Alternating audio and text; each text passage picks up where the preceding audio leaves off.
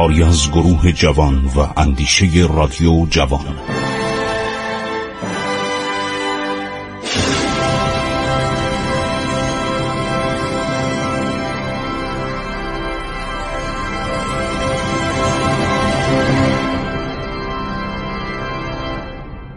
بسم الله الرحمن الرحیم.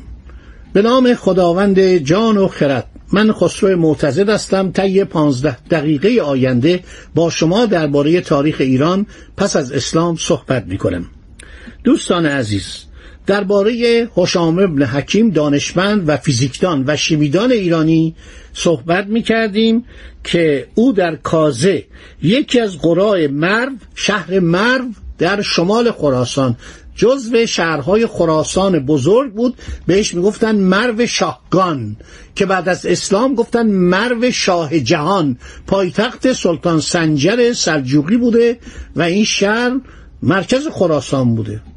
و می‌دونید که معمونم وقتی از طرف پدرش هارون الرشید جانشین میشه و میشه نایب السلطنه امین و میاد به خراسان محل استقرار شهر مروه و از این شهر عرض شود که حرکت خود را به سوی بغداد آغاز می‌کنه که اول سردارش طاهر ابن حسین زلیمینین میره و بغداد رو می‌گیره و بعد معمون آزم بغداد میشه.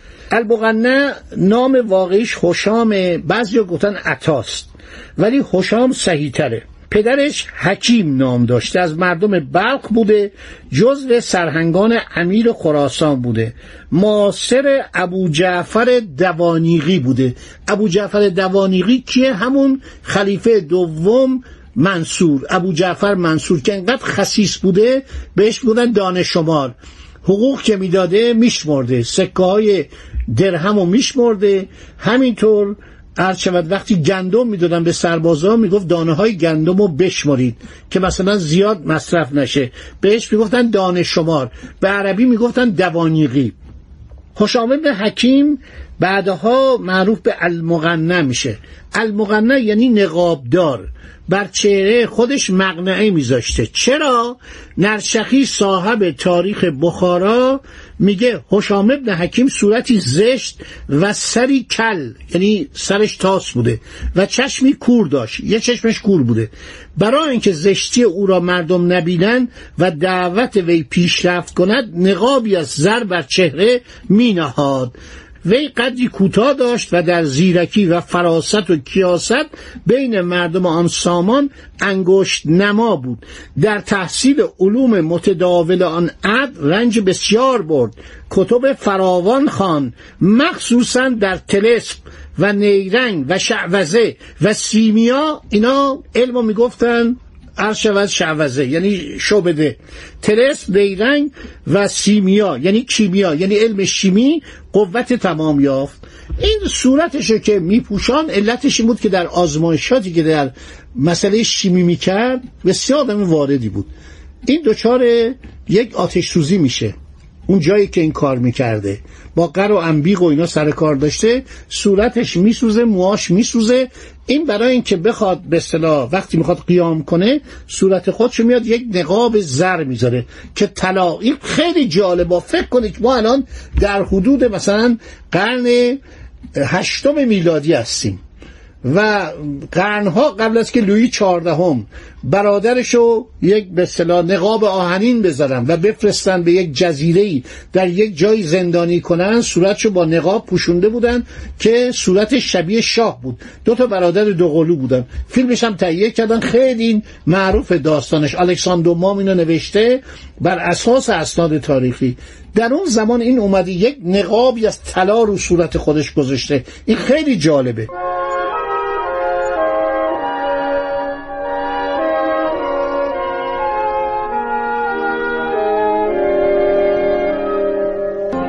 در آغاز کار نزد ابو مسلم خراسانی رفت. می‌گویم ابو مسلم رو به چین فرستاد. چون اون موقع خیلی نزدیک ما بود.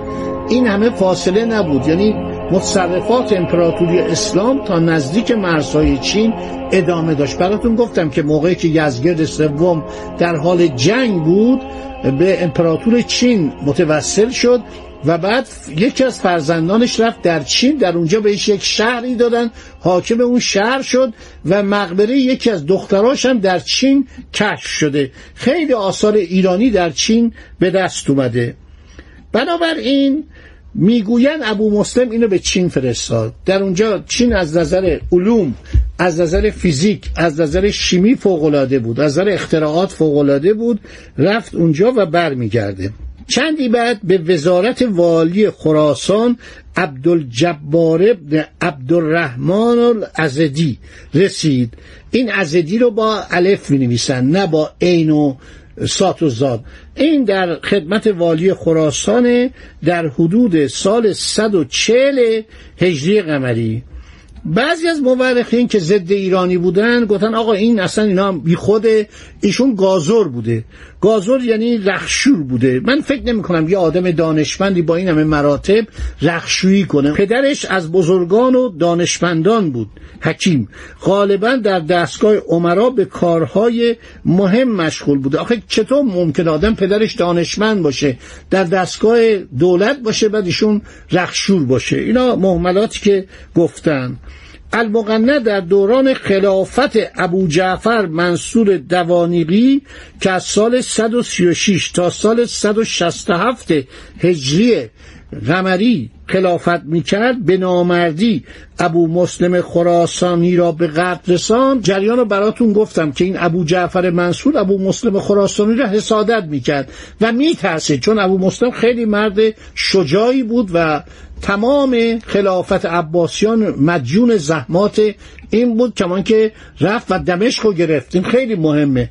بره و سازمان به اون عظمت بنی امیه رو نابود کنه. خلافت امویان که دنباله بنی امیه بودن اونا رو نابود کنه. این وقتی دید که ابو مسلم خراسانی کشته شده به مخالفت برخواست در سنوات 149 و 150 در مرد یک قیامی رو برا انداخت.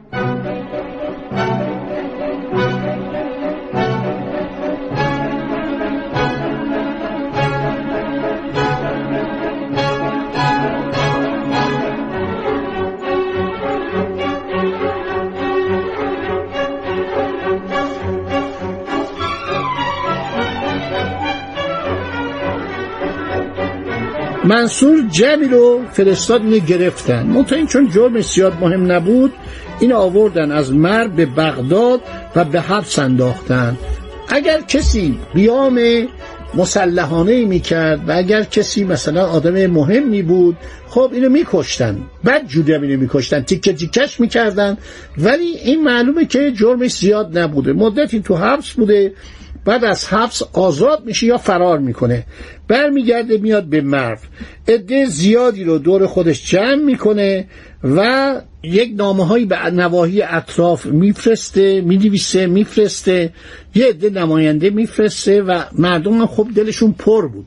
مردم دلشون عرض شود از این همه باج و خراجی که می‌دادن به دولت عباسی خونین بود. برای اینکه اینها شما نگاه کنید با خود پیامبر بزرگوار و با اولادش چه کار کردن؟ اینا کسانی بودن که می‌گفتن ما برتریم. ایرانی ها موالی هستند و ملت ایران هم زیر بار نمی‌رفت. بنابراین این جنبش هایی که انجام می‌شد مردم که اسلام رو قبول داشتن. کسی که منکر اسلام نبود مردم دوست داشتن اسلامو. شما نگاه کنید که ایرانیا چه کار می‌کردن برای حضرت علی ابن ابی طالب. شما نگاه کنید در کربلا چقدر ایرانی شهید شد. اومدن ملحق شدن. و شما نگاه کنید در قیام مختار چهل هزار سربازی که داشت اغلب اینا ایرانی بودن. همین سربازان دیلمی بودن که در قادسیه نجنگیده بودن. گفتن ما با سپاه اسلام نمی جنگیم برای اینکه ما از این سپاه سالار ایران از این ارتشداران سالار رستم فرخزاد بدمون میاد. حالا ایرانی ها ملحق شدن چجور و با چه علاقه ای دارن خدمت می‌کنن و دارن حمایت می‌کنن؟ در راه گرد آوردن پیروان المغنه یکی از داییان زیر دست او موسوم به عبدالله ابن امرو که مردی عرب بود خدمات فراوانی کرد. چرا که معروف است دختر خود را به ازدواج این دانشمند درآورد.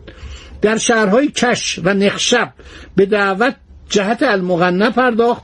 نخستین ای که مردم آن از المغنه حمایت کردند قریه کوچک سونج از قرای اطراف کش بود.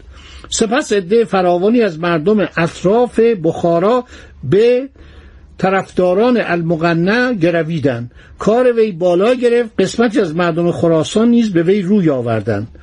حمید ابن قهتبه والی خراسان از این ماجرا آگاه میشه و قصد سرکوب او را می‌کند. المغنه جیهون رود آموی دریای ایرانی که بهش گفتن جیهون.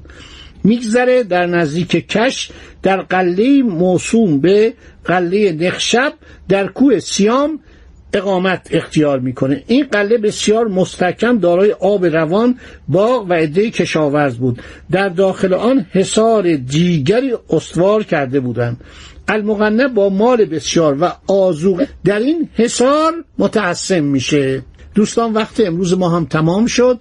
باقی ماجرا رو اجازه بدید در برنامه فردا به عرض شما عزیزان برسانم. باز هم ماجراهای نقابدار خراسان که در تاریخ خیلی مونده و اولین فیزیکدان و شیمیدانی که ما در تاریخ بعد از اسلام به یاد میآوریم که چه کارهای جالبی می‌کرده. خدا نگهدار شما باد.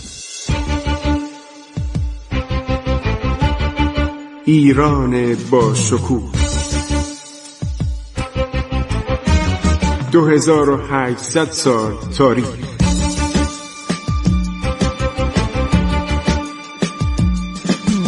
عبور از تاریخ.